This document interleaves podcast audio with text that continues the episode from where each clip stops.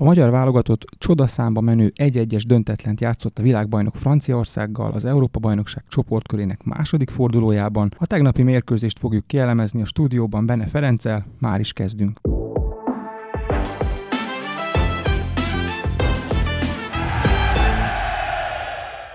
Ilko Miklós vagyok, ez az Index Sportcast vasárnapi adása, amelyben a szombati Magyarország-Franciaország Európa-bajnoki csoportmeccset fogjuk kielemezni a stúdióban. Köszöntöm szakértőnket, Benne Ferencet. Jó reggelt, szia! Jó reggelt, szia, és tiszteltek köszöntöm a hallgatókat. Ugye vasárnap reggel vesszük fel ezt az adást, ezért fontos ezt külön kihangsúlyozni. Nos, hát nézzük is akkor a tegnapi mérkőzést. Hát ez, ez egy csodaszámba menő eredmény. Azt hiszem, hogy erre kevesen számítottak a mérkőzés előtt. Te, te hogyan vártad ezt a meccset előzetesen? Egyrésztről nagyon vártam, másrésztről pedig ugye én gyerek gyerekkorom óta mindig hangsúlyozom, hogy ugye a tradíciók meg a, meg a magyar ember lelkülete alapján a Magy- Magyarország futball nemzet, és engem mindig, mindig gyerekkoromban is, meg, meg, meg felnőtt korom elején is mindig kinevettek, hogy de hogy futball nemzet, hát fogalmatok nincs, meg, meg a labdarúgókat mindig szitták, a sportból is egy kicsit hogy olyan kívülállóként tekintettek minket, és nagyon-nagyon-nagyon örülök annak, hogy, hogy ez bebizonyosodott, hogy igenis Magyarország futball nemzet, és a, amilyen, amilyen csodálatos hangulat uralkodik most az országban, az, az, az tényleg tényleg irigylésre méltó. Nem utolsó sorban,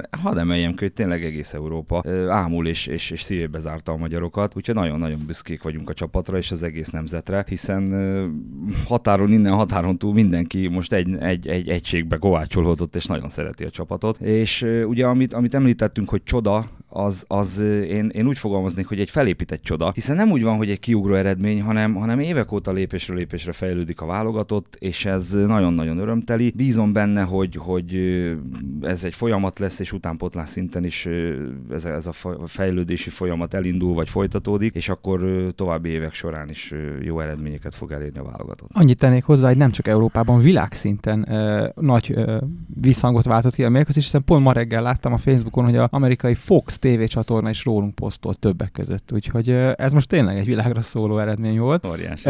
A portugálok elleni meccs után ugye arról beszélgettünk, hogy a mérkőzésnek az egyik kulcsa volt, hogy a, a szél, széleken nagyon jól levédekeztük a portugálokat. Ugye a két szélső védőjük, a Szemédó és a, a Guerreiro nem nagyon tudott becsatlakozni a támadásokba, aztán ugye a, a vezető gól az ugye a Guerreiro nevéhez fűződött mégis, de ugye az már a 16-oson belül középen szerezte, és most ugyanerről beszéltünk a franciák elleni meccsen is, is, hiszen a, a két szélsővédő, ugye Benjamin Pavard és Luka Díny játékát is nagyon jól limitáltuk. Luka Díny, Lucas Hernández helyére került a kezdőbe, akinek ugye kulcs szerepe volt a németek elleni győztes gólban, és hát ugye a magyar vezető gól ugye egy szélsővédő szerezte Fiola Attila. Igen, azért annak örülök, hogy nem beszéltünk hülyeséget az előző alkalommal, hogy így mondjam. Az, az nyilvánvaló volt, hogy a francia válogatott évek óta ezt játsza, és rendkívül dominánsak tengelyben, rendkívül támadóik vannak, de hát nyilván mindenki lezárja előlük a területet, ahogy ahogy mi is tettük ezt rendkívül jól, és azáltal, hogy Rabiot, Kanté és Pogba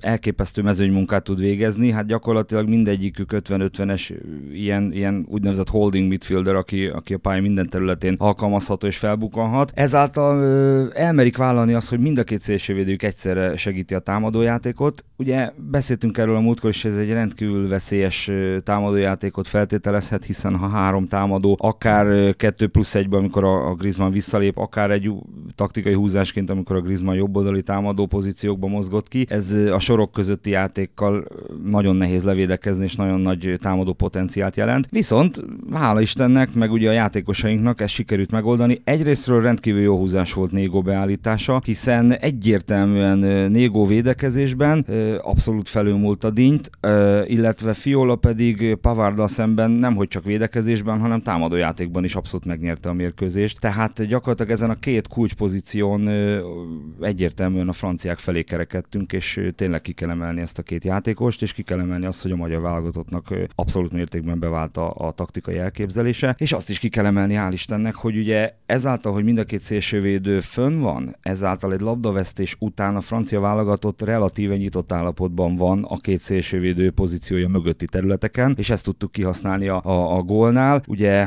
Varán is le, úgy gondolom, hogy rosszul helyezkedett, és hát egyértelműen, hogy Pavard mögébe rúgott labda az sikeres volt. Nagyon érdekes, ugye ezt nagyon nehézen tudom bizonyítani, maximum a családom tudja, hogy ugye a gól előtt azt írtam fel magamnak, hogy forgatás kevés. És lehetett látni, hogy, hogy rendkívül sokszor Fiola üresen van, szinte a, amikor nagy totát mutatott a, a kamera a televízió képernyőjén is, akkor is lehetett látni, hogy integet Fiola, illetve egyértelműen lehetett látni a mérkőzésen, hogy a, a labdacentrikus helyezkedésük miatt a franciáknak az ellenkező úgynevezett gyengébb oldalon sebezhetőek. Hál' Istennek ezt nagyon jól észrevette, ha jól emlékszem, Nagy Ádám a, a, a gól előtt, és utána Sallaival rendkívül ügyesen és kombinatívan és gyorsan végigvitték ezt a kontrát. Az pedig, hogy Fiola ilyen szépen megoldotta, az meg számomra is meglepetés volt, mert eddig a védő munkáját dicsértük főleg. Hát talán a legkevésbé tőle várt gólt szerintem mindenki a meccs előtt. Igen, de hát ugye a, a taktikai felállás miatt ott nyílt lehetőség, és rendkívül jó kihasználta a válogatott. És azért az, amellett sem menjünk el szó nélkül, hogy a franciáknak a középpályája uh, Engolo Kanté, Paul Pogba és Adrián Rabiot, ugye ők remekeltek a németek elleni meccsen, most viszont nagyon látványosan szenvedtek.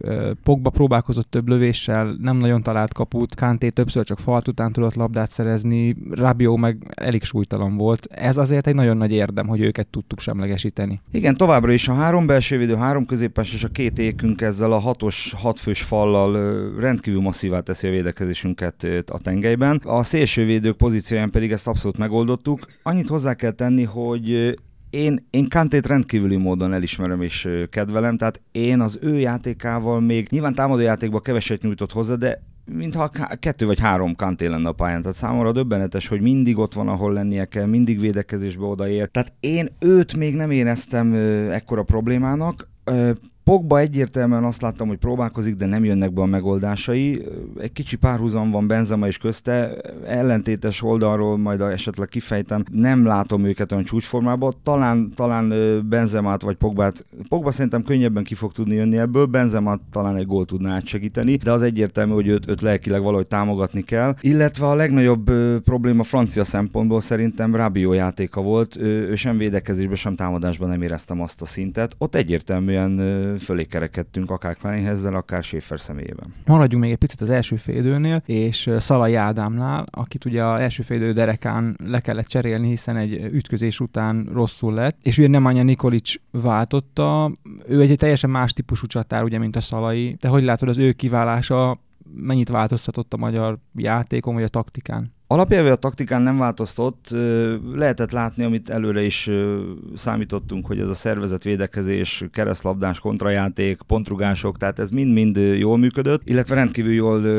tönkretettük gyakorlatilag a franciák játékát. Én úgy gondolom kicsit lassan is játszottak, keveset forgatták a játékot, és amiről előbb beszéltünk a két szélső pozícióba azért nem fogtak ki jó napot a játékosaik. Az egyértelmű, hogy Szalai és Nikolics között egyértelmű stílus jegyekbeli különbségek vannak, tehát azért Nikolic inkább egy ilyen párharckerülő stílusban szeret futballozni, sokkal mozgékonyabb, több a mélységi beindulása, kevésbé oldja meg a párharcos feladatokat, viszont nagyon jól kiegészítették egymás sallaival, aki olyan szinten, hogy nem, nem is igazán kiegészítés a jó szó, hanem, hanem így ezáltal két mozgékonyékünk lett, sokkal többet lehetett a gyors átmeneteket favorizálni, sokkal több mélységindulás volt a csapatba, és alkalmazkodtak a játékosok abszolút, tehát pontosan tudták, hogy Szalai Ádám elképesztő munkabírása, és rendkívül jó labda megtartó szándékai vannak, és, és, és rendkívül jól alkalmazható erre a úgynevezett ilyen targetmanként, tehát hogy, a, hogy fölpasszoljuk rá a labdát. Nikolic egy kicsit más stílusú, de ezt egyből tudták a játékos társak, és, és ez is visszakanyarodnék, amivel kezdtünk, hogy ez a válogatott kezd összeérni. Tehát pontosan tudják, hogy Szalainak hova kell passzolni a labdát, inkább lábra, inkább az összekötőkbe oldalt, megtartja a labdát, inkább a 16-oson belül veszélyes. Nikolisra meg tudják, hogy félkörűves mélységindulások, összekötőbe bemozgások. Nem okozott ez problémát. Ez a válogatott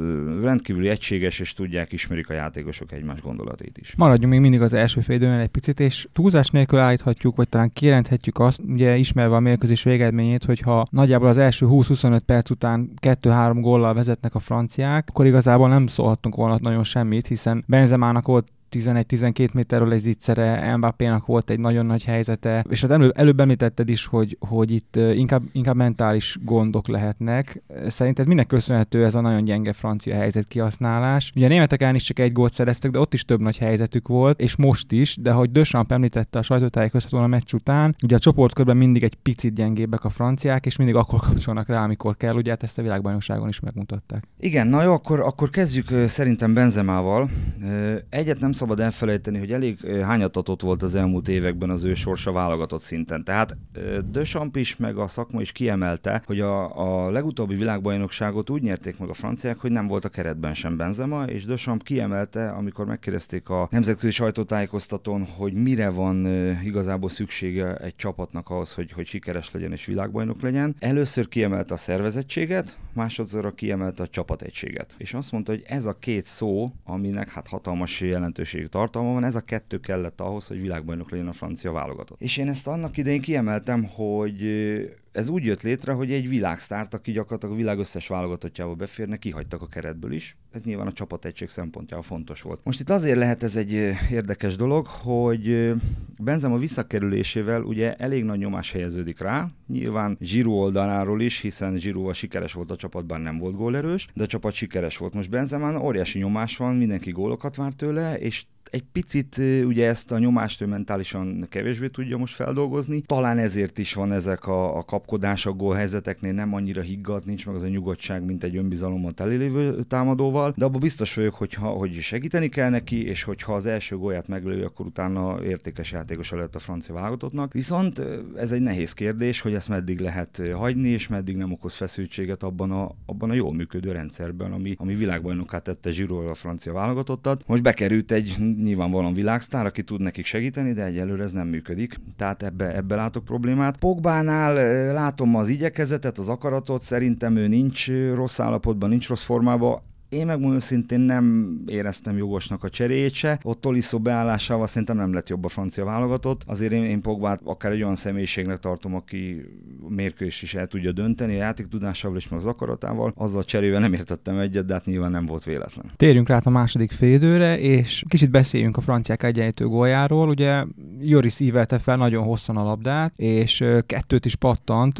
Ugye Négó szaladt hátra Mbappéval, és Nagy Ádám is oda segített, de kettőt is pattant a labda a földön, és utána tudta Mbappé megkaparintani, és egy csel után középre adni, majd a hátrafelé mozgó Orbán már nem tudott, nem tudott tisztázni, csak épp, hogy beleért, és így lett jó Griezmannnak. Itt kihibázta a nagyobbat, az én meglátásom szerint talán Négó elrughatta volna előbb is ezt a labdát, illetve tudott volna tisztázni, és talán az is benne lehet ebbe a gólba, hogy Négó és úgy általában véve az NBA-ben játszó futballisták kevés ilyen éles helyzetben vannak, és kevés olyan világsztárral találkoznak, mint Mbappé, és nem megbántva ezzel az NBA-nek a, a támadóit vagy a csapatait, de, de nem biztos, hogy egy NBA-es szintű csatár, egy most akár még csapatot említhetném, nem akarok kiemelni senkit, olyan jól meg tudja oldani ezt a helyzetet, mint Kylian Mbappé. Messziről indítanék. Először is ugye az első 20 percben, illetve az egész első fél időben meglepetést okozott számunkra, hogy nagyon sokszor kihúzódott Griezmann jobb oldalra. És nem az a klasszikus kéték és mögötte a tízes pozíciót futballozta, hanem, hanem szinte három támadóval fölálltak, és ugye arra törekedtek, hogy Griezmann lekösse szalait, és utána Pavard Fiolával találkozon egy az egybe, vagy akár kettő egyet csináljanak Fiolára, vagy ez a kettő-kettő szituáció eredményt hozzon. Ezt azért elég nehezen tudtuk lereagálni, ráadásul amikor az ominózus Benzema helyzet előtt a keresztbe mozgó Mbappéval elment Botka, teljesen kiürült a pálya tengelye, az úgynevezett gólszerző pozíciók, és abban a mélységi befutással, ezáltal, hogy Mbappé és Benzema váltott egyet szélességbe, Herügó helyzetbe Benzema. Szóval ezt azért nehezen tudtuk lereagálni. Viszont összességében azért azt ne felejtsük el, hogy a, a világ labdarúgása abba az irányba indult el az elmúlt időszakban, hogy azok a csapatok szenvednek többnyire vereséget, amelyeket meg lehet kontrázni. Tehát volt egy időszak, amikor a védekező futball dominált, volt egy időszak, amikor a, főleg amikor a három pontos rendszert bevezették, tehát hogy a győzelemi három pont jár, akkor elindult az arány, az egyenség kicsit elbomlott a támadójáték felé. Utána jöttek a, a 2000-es, 2010-es évek eleje, amikor egyértelműen látszott, hogy kontrafutball dominál, és most pedig ez megfordult, tehát igazából a, minden csapat megtanult szervezetten védekezni, vannak egyéniségek, ahol vannak és el tudják dönteni mérkőst, többnyire azért eldöntik, de amelyik csapatot meg lehet kontrázni, az, az soha nem sikeres. És a magyar válogatott rendkívül jól csinálta ezt eddig, és, és, és gyakorlatilag a támadásból, védekezésból átmeneteink azok nagyon magas szintűek voltak, és most nagyon érdekes, ezen a mérkőzésen mind a két gól kontra szituációból esett. Magyarán szóval a mi gólunknál franciákat lehetett megkontrázni, és, és úgy gondolom, hogy nagyon nagy helyezkedési hibákat vétettek, és alapjelőve ha egy kicsit keserédes lehet a szánk íze, az csak azért, hogy nem kidolgozott helyzetből nem lefutballoztak minket, hanem a saját rögzített szituációnk után gyakorlatilag megkontráztak a franciák, és ez nagyon-nagyon bosszantó egy 0 És én, én azt mondom, hogy két ilyen játékost otthagyni kettő a kettes szituációba, egy előreívett labdánál, ez nagyon-nagyon bosszantó, és még mindig azt jelenti, hogy, hogy azért, azért itt nemzetközi szinten egy ilyen pici kilengést sem lehet megengedni, mert könyörtelenül kihasználták. Nagyon-nagyon sajnálom, mert ott ha azért minimálisan egy 3 a 2-es létszámfölényünk megvan, illetve ahogy, ahogy említetted, ha Négo egy kicsivel jobban érzi a veszélyt. Tehát ilyenkor jön az, Ez hogy... rutin kérdése, nem? E, az is benne van nyilván, tehát nem lehet mondani rá, hogy azért rutintalan. Ezen, ilyen szinten rutintalan. E, igen, de, de, de mondom, ott, ott egyszerűen érezni kell a veszélyt és ilyenkor, amikor, amikor, amikor egy nem, nem egy elegáns dolog, de, de egyszerűen tisztázni kell, kirúgni a, a pályáról a labdát, amerre csak lehet. Tehát gyakorlatilag el kell hárítani azt a veszélyt, mert igenis egy, egy kettő-kettes szituáció egy, egy félpályányi területen két ilyen világsztára szemben az óriási veszélyhelyzet. Ilyet, ilyet nem lehet megengedni nemzetközi szinten, mert sajnos kihasználják. Én nagyon sajnálom. Nyilván az benne van, hogy a jól fejelő védőink fölmennek, de, de jog, sokkal jobban le kell tudni reagálni ezt. Figyeljük meg, hogy a francia válogatott mennyi apró faltot csinált a mérkőzésen.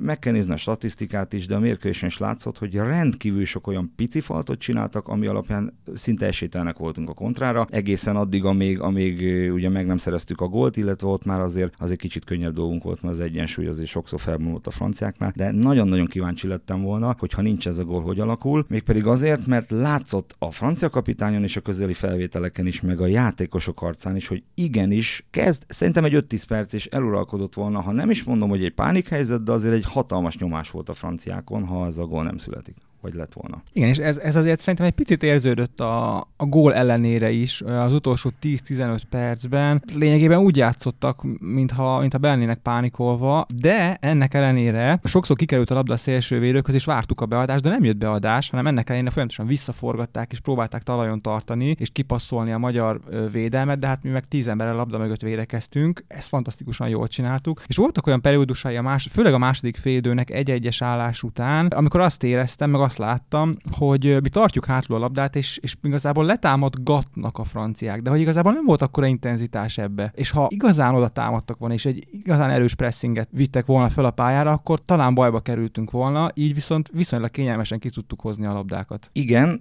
itt, itt két dolgot kell figyelembe venni. Az egyik, hogy a magyar válogatott egész egyszerűen addig az alatt a 60-70 perc alatt elért egy olyan szintet és egy olyan respektet, és, és gyakorlatilag olyan 1 0 olyan helyzetbe hozta a franciákat mentálisan és olyan nyomás alá, amire abszolút nem számítottak. Tehát szerintem az volt bennük, hogy igenis ez a magyar válogatott már olyan szintet képvisel, hogy nem lehet ész nélkül nekik menni, és nem lehet ész nélkül föltolni annyira a védekezést, hogy esetleg kinyíljanak hátul, utalva itt továbbra is a, a, a rugott gólunkra, amikor, amikor Pavard mögé berúgták a labdát, és Varán nem bírt fiolával. Tehát ez is benne lehet. A másik, egyet nem szabad elfelejteni, tehát ők is emberek, akik a pályán vannak. Ne felejtsük el, hogy azért én ismerem a, a, a régi népstadionnak, de azért a Puskás arénának is a, a, a milliójét, meg magát a, azt a légkört, ami lenn uralkodik. Szerintem, ha árnyékban 32-35 fok van, akkor ilyenkor egy stadionban, ahol, ahol a, a, a betonkaré is sugározza a meleget, szerintem közel 40 fok volt. Lejátszottak elég nagy ritmusban 60-70-80 percet. Én biztos vagyok benne, hogy a francia válogatottban sem volt annyi, hogy most a kiégessék magukat, ami hatással lehet esetleg a következő mérkőzésre. Én úgy érzem, hogy úgy voltak vele, hogy a mai magyar válogatott ellen nem tudnak többet kihozni egy döntetlennél. Nyilván szerettek volna nyerni, és ugye az utolsó 8-10 percben sok oldalszabadrugás szögletek, tehát benyomtak minket, de azt szerintem arra most abban a helyzetben nem voltak képesek, egyszerűen nem volt olyan állapotban a csapat, az elmúlt, az előző 60 perc miatt sem, meg alapjával éve azért is, mert ez egy hosszú torna. És ahogy említetted az elején, a francia válogatott, meg igazából a, a, a végső sikerre tudatosan rámenő csapatok többnyire a, a nagy tornáknak a második felében érkeznek el a, a top formájukhoz, és akkor adnak bele idézőjelbe téve mindent. Én, én ezt sose felejtem el, amit, amit Kemény Dénes mesélt a, a, a vízilabda válogatottunkról, amelyik három olimpiát nyert. Nem emlékszem melyik olimpián, de valahogy a csoportmérkőzéseken úgy nem nem maga biztosan jutott tovább a csapat, talán nem is csoport elsőként, és emlékszem, nyilatkozta egyszer Kemény Dénes, hogy kicsit aggódott a csapat formája miatt, és akkor egyik ebéd utáni sétánál oda ment, talán Kásás átölelt a kapitányt, és azt mondta, hogy nyugodjon meg, mester, számunkra most kezdődik az olimpia. És ez a csoportmérkőzések után volt. És szerintem így vannak vele a franciák is, nyilván szeretnének csoport elsőként tovább jutni, de igazából nagy csapatok számára az Európa bajnokság a 16-os kiesés szinten fog kezdődni. A mérkőzés legjobbjának Kleinhester Lászlót választotta meg az UEFA. Azt hiszem, hogy nem nagyon fél kétség hozzá, mindenhol ott volt a pályán, gyakorlatilag nem volt olyan támadás, ami nem ment volna rajta keresztül. Én azonban egy másik já- magyar játékos szeretnék kiemelni, és kíváncsi vagyok a te véleményedre, ő pedig Gulácsi Péter aki nagyon sokszor meccsben tartott minket, olyan klasszis teljesítmény nyújtott, ráadásul egy nagy nemzetközi tornán, ami szerintem a válogatott beli eddigi legjobb teljesítménye volt neki, te hogy látod? Nagyon örülök Kleinheiser Lacinak a, a sikerének, és én, én dolgoztam vele az utánpótlás válogatottaknál, és egy nagyszerű személyiség, egy nagyon jó srác, és pont ő képviseli a magyar középpályán azt a fajta kreativitást, amivel le lehet venni egy játékost, rá lehet gyorsítani az ellenfél védelmére, lehet úgynevezett bontásig vinni az akciókat, tehát én nagyon-nagyon sokat várok tőle, és nagyon remélem, hogy, hogy a németek ellen is villogtatni fogja a tudását. Sőt, egy kicsit még, még lehet, hogy furcsa lesz, amit mondok, a Laciban ennél is sokkal több van. Tehát én azt láttam, hogy, hogy szokja az EB légkörét, rendkívül nehéz tőle elvenni a labdát, extra tudása van, de még ha még bátrabban tud egyegyezni, és még, még támadóbb stílusú lesz a játéka, akkor még gól és gólpassz is benne van, tehát tényleg egy nagyszerű játékos. Szerintem még mindig, mindig nem úgy játszotta, hogy valójában tud. Úgyhogy én nagyon bízom benne, hogy a németek ellen szintén a mezőny legjobbja lesz, még, még góllal vagy gólpasszokkal is. A Gulácsi Petire visszatérve, hát az nem kérdés, hogy, hogy gyakorlatilag világsztár, világsztár szintű kapus, és nagyon nagy elismerés, hogy De Champis azt nyilatkozta, hogy Nayerrel egy szintű kapus. Én, én nagyon bízom benne, és, és ismerem a pályafutását, ismerem a személyiségét, egy rendkívül tudatos és nagyon intelligens játékosról van szó, aki már gyerekkorában is úgy építgette a karrierjét, mind az angol tudásán keresztül, mint a, a profi szemléletén, az edzés munkáján, szóval ő tényleg egy, egy igazi profi és egy példakép, mint ahogy, mind ahogy a, a, a pályán belüli, pályán kívüli életét láthatjuk, és, és tudom, tudom, hogy amikor még senki nem tudta, hogy ki az a Gulácsi Peti, akkor is tudtam, hogy hogyan él, hogyan készül, milyen tudatos és, és milyen jó, jó személyiség, úgyhogy abszolút megérdemli a sikereket, és nagyon bízom benne, hogy még, még jó sokáig a magyar válogatottnak egy meghatározó tagja lesz. Egyébként, ha már itt a, a csapat legjobbjairól van szó, nyilván a, a csapatban ritkán szokott az ember kiemelni játékosokat, meg igazából a csapategység, meg a szervezettség, amit de Samp is említett, az nálunk is maximálisan megvolt. Sőt, én még kielemezném a, ki, kiemelném az alázatot. Tehát maga a labdarúgás, maga a, a, a Magyarország, a magyar nemzetért küzdöttek a játékosok, szóval tényleg nagyon magasztos szavakat tudnék csak használni, és abszolút megérdemlik. Viszont azért ne felejtsük el mondjuk akkor Botka Endrének a, a, a már második mérkőzés óta tartó rendkívül alázatos és elképesztő mezőny munkáját, akkor Fiolának a, a, a alapvonalat alapvonalig tartó játékát, szóval ebben azért a 3-5-2-es rendszerben rendkívül sok múlik, hogy, hogy mennyit tudnak melózni a szélső játékosok, és mennyi jön ki belőlük támadásba, védekezésbe, ezt láthattuk a franciáknál, hogy ott abszolút megnyertük azt a pozíciót. Illetve, hogyha, hogyha megengednek annyit, azért taktikailag mindent megtett Desamp pályán kívül, tehát itt megint lehetett látni egy nagyszerű cserét, tehát ebből a, ebből a 4-3-1-2, 4-3-3-as vegyesből egyértelműen átalakította a csapatát Dembele beállításával egy 4-2-3-1-re, amivel egy olyan erős támadó rombusz vagy támadó gyémántot tett előre a pályára, amivel, amivel ugye egyértelműsítette, hogy Dembele jobb oldal, Bappe bal oldal, Benzema centerbe, és mögötte Griezmann egy szabad pozícióba, amit rendkívül nehéz lett volna hosszú távon levédekezni. Tehát ott hagyni Dembelét egy az egyben nyilván nem lehet, akkor már Pavárnak megint több helye van, Bappét szintén nem lehet ott hagyni egy az egybe, Díny hál' Istennek nem jó napot fogott ki, de azért őnek is több terület nyílt, illetve hát a középpályán annyira lekötötte a, a, a Nagy Ádámék, főleg ő a Nagy Ádám figyelmét Griezmann, és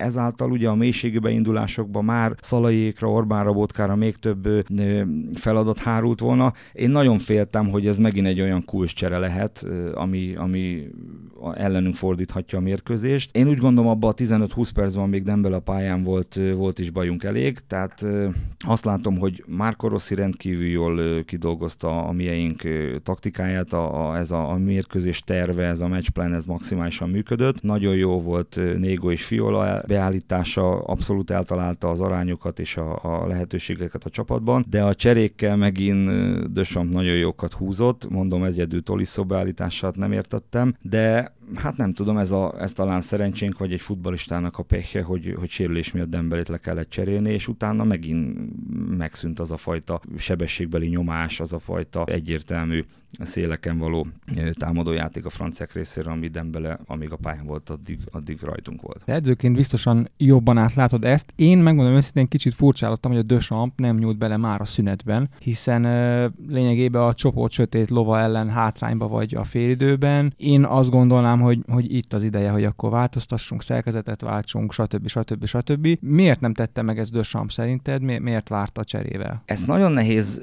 innen távolról megállapítani én nekem, én nekem az lett az elképzelésem az ő fejével megpróbálva gondolkodni, hogy azért nézzük meg ezt a francia kezdő 11-et elképesztő nagyságú labdarúgók. Tehát én nem tudom, tehát ez gyakorlatilag már Európa vagy világválogatott szintű csapat, tehát azért nagyon nehéz, és azt is megfigyelembe kell venni, hogy egy egy vagy két cserénél a szünetben, ami mostanában azért egyre inkább kezd divattá válni, idézőjelbe téve a divat szót, hiszen az ötcsere lehetőségével rendkívül kinyílt a tárház az edzőknek. Viszont ez az ötcsere csak három megszakítással hajtható végre, és ez ugye a szünet az kapóra jött ezáltal, hogy ez nem számít megszakításnak, ezért egyre gyakoribbak a szünetbeli cserék, de nézzük meg, hogyha, hogyha cserélünk a szünetbe, kit veszünk le ebből a csapatból. Tehát nem mondom, hogy a játékuk alapján nem lehetett volna belenyúlni, de azért nagyon nehéz levenni ebből a csapatból bárkit is. Még adott esetben nyilván Rabio Dembele csere, amit azért meglépett, de elég korán és jókor lépett meg, tehát azért a statisztikák alapján, hogyha nem működik egy csapat, akkor így az 58. perc körül kell az első cserét meglépni, annál később már késő, és ezt abszolút mértékben betartotta, tehát én nem érzem későnek a cserét.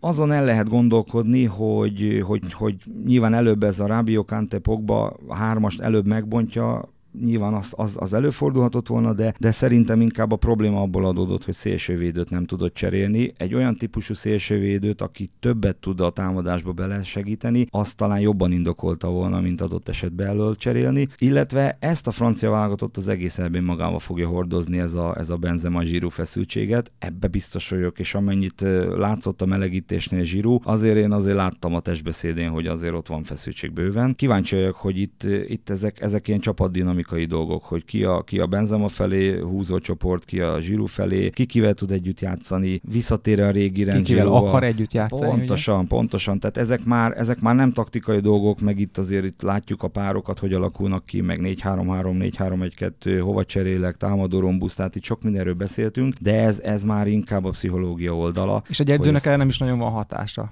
Vagy legalábbis nagyon nehéz hatni ilyenkor a klikkekre, ugye, ami elindul.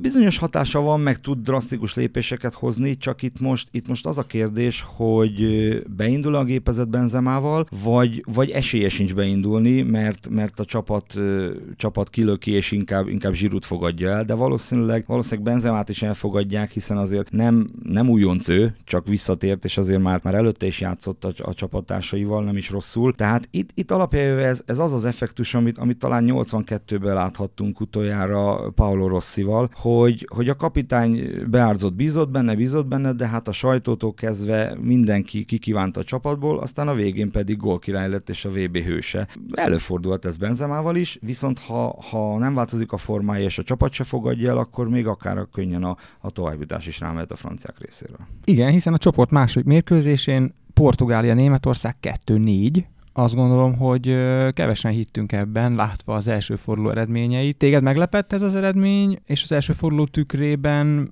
hogyan látod a németeknek a négy gólját? Azért az egészen elképesztő. Amiből ugye kettő öngól volt. Érdekes, a németekkel kapcsolatban én semmi nem lepődök meg, hiszen nem egy világeseményen vagy, vagy Európa bajnokságon tették már meg azt a bravúrt, hogy rosszul kezdtek, bugdácsoltak, a végén meg vagy döntősök lettek, vagy megnyerték az adott eseményt. Tehát németeket soha nem szabad leírni. Én inkább most a két mérkőzést figyelembe véve engem inkább az első mérkőzés lepett meg.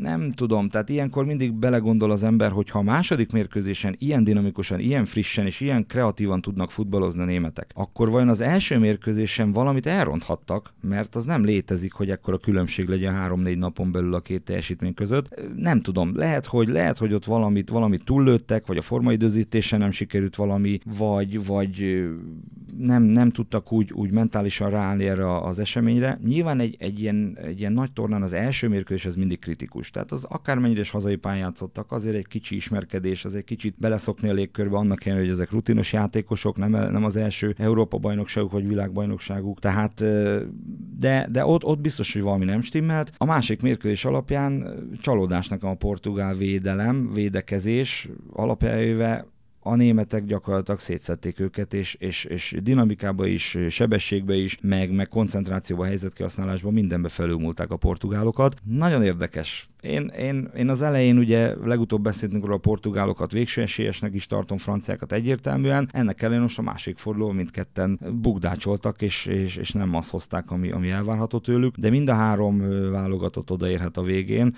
Reméljük, hogy, hogy, hogy a mai, mai magyar válogatottat én még arra is képesnek tartom, hogy akár ha szerencsésen alakulnak a dolgok, akkor jó eredményt érjen el Münchenben. Reméljük, hogy, hogy mi lehetünk az, aki áthúzza a, a, papírformát. Szerdán zárul a csoportkör, ugye Münchenben lép fel a magyar válogatott Németország ellen, és a Puskás arénában Portugália, Franciaország. Hogy fog kinézni ez a csoport uh, csütörtök reggelre? Nehéz ilyenkor, mert, mert, mert hát a, ugye az ember szíve meg, meg vágya az az, hogy, hogy mi nyerjünk Németországban. Nem tudom, ugye egy, egy, egy nagyon szép emlékű barátságos mérkőzésre emlékszem, amikor nagyon kedves volt játékosom Torgelles annyi szerezte a két gólt, de azért azt tudni kell, hogy az akkor, akkor egy, egy világesemény előtti utolsó edzőmérkőzés volt, nyilván nem egy ilyen hatalmas téttel bíró mérkőzés, hogy mi tétmeccsen úgy megyünk Münchenbe, hogy továbbjutási eséllyel, továbbjutási szándékkal, én, én nem is tudom, tehát én, én ahogy, ahogy kimondom azt a mondatot, hogy, hogy továbbjutási szándékkal és eséllyel lépünk pályára Németország ellen, gyakorlatilag libabőrös leszek tőle, és szerintem, szerintem ez, a, ez, a, ez a mondat mindent elmond, hogy, hogy ez a válogatott, meg ahogy a, a szurkolók és a csapat egymásra talált. Én, én úgy gondolom, hogy ezzel zárjuk le, és, és élvezzük ki minden pillanatát ennek a mondatnak is, meg annak a, az elmúlt időszaknak, és ennek, a, ennek az egy egy-két hétnek, amit a, amit a válogatott produkált, és én nagyon-nagyon várom a, a világbajnoki selejtezőket, hiszen újra jönnek a válogatott mérkőzések, és, és, és még, még talán az is benne van, hogy tovább jut a válogatottunk, de ha nem jut tovább, akkor is örök élményként zárjuk őket a szívünkbe, és szurkoljunk a, a, a csapatnak a, a VB selejtezőkön is. És nagyon kívánom, hogy, hogy ez, ez a szereplés és ez a hangulat adjon erőt azoknak a kisgyerekeknek, akik akár most szeretnének elkezdeni futballozni, akár már most futballozni, foglalkoznak, hogy, hogy a, a, a futball rendkívül sok lemondással jár, de, de a világ legszebb sportja, és, és olyan, olyan magasságú, olyan érzelmi szintekre juthat el az ember általa, hogy, hogy megéri azt a sok lemondást, és megéri azt a sok edzést, és azt a, azt a sok vért, verítéket, izzadságot, ami, ami ezzel jár. És én nagyon bízom benne, hogy, hogy minden edző is, és labdarúgásban dolgozó szakember is szintén motivációs erőt nyer abból, hogy, hogy dolgozni kell, és, és még a mostaninál még többet és még tudatosabban kell dolgozni, hogy máskor is megéljük ezeket az élményeket. Hát én, mint újságíró, én biztosan ilyen motivációs erőket nyertem tegnap a stadionban, hiszen hát megmondom őszintén, szinte végig liba hőrös voltam, főleg a Fiola Golyánál és a, a himnuszoknál az, az elképesztő pillanat, tehát ezekért érdemes élni és futballozni, futballt nézni. Ez volt már az Index Podcast, Benne Ferenc labdarúgó szakedzőnek köszönöm szépen, hogy itt volt velünk ma is. Köszönöm szépen. Hallgatóinknak köszönjük a figyelmet, elérhetőek vagyunk az iTunes-on és a Spotify-on is. Tartsatok velünk csütörtökön, amikor a utolsó csoportkört fogjuk kielemezni. Sziasztok!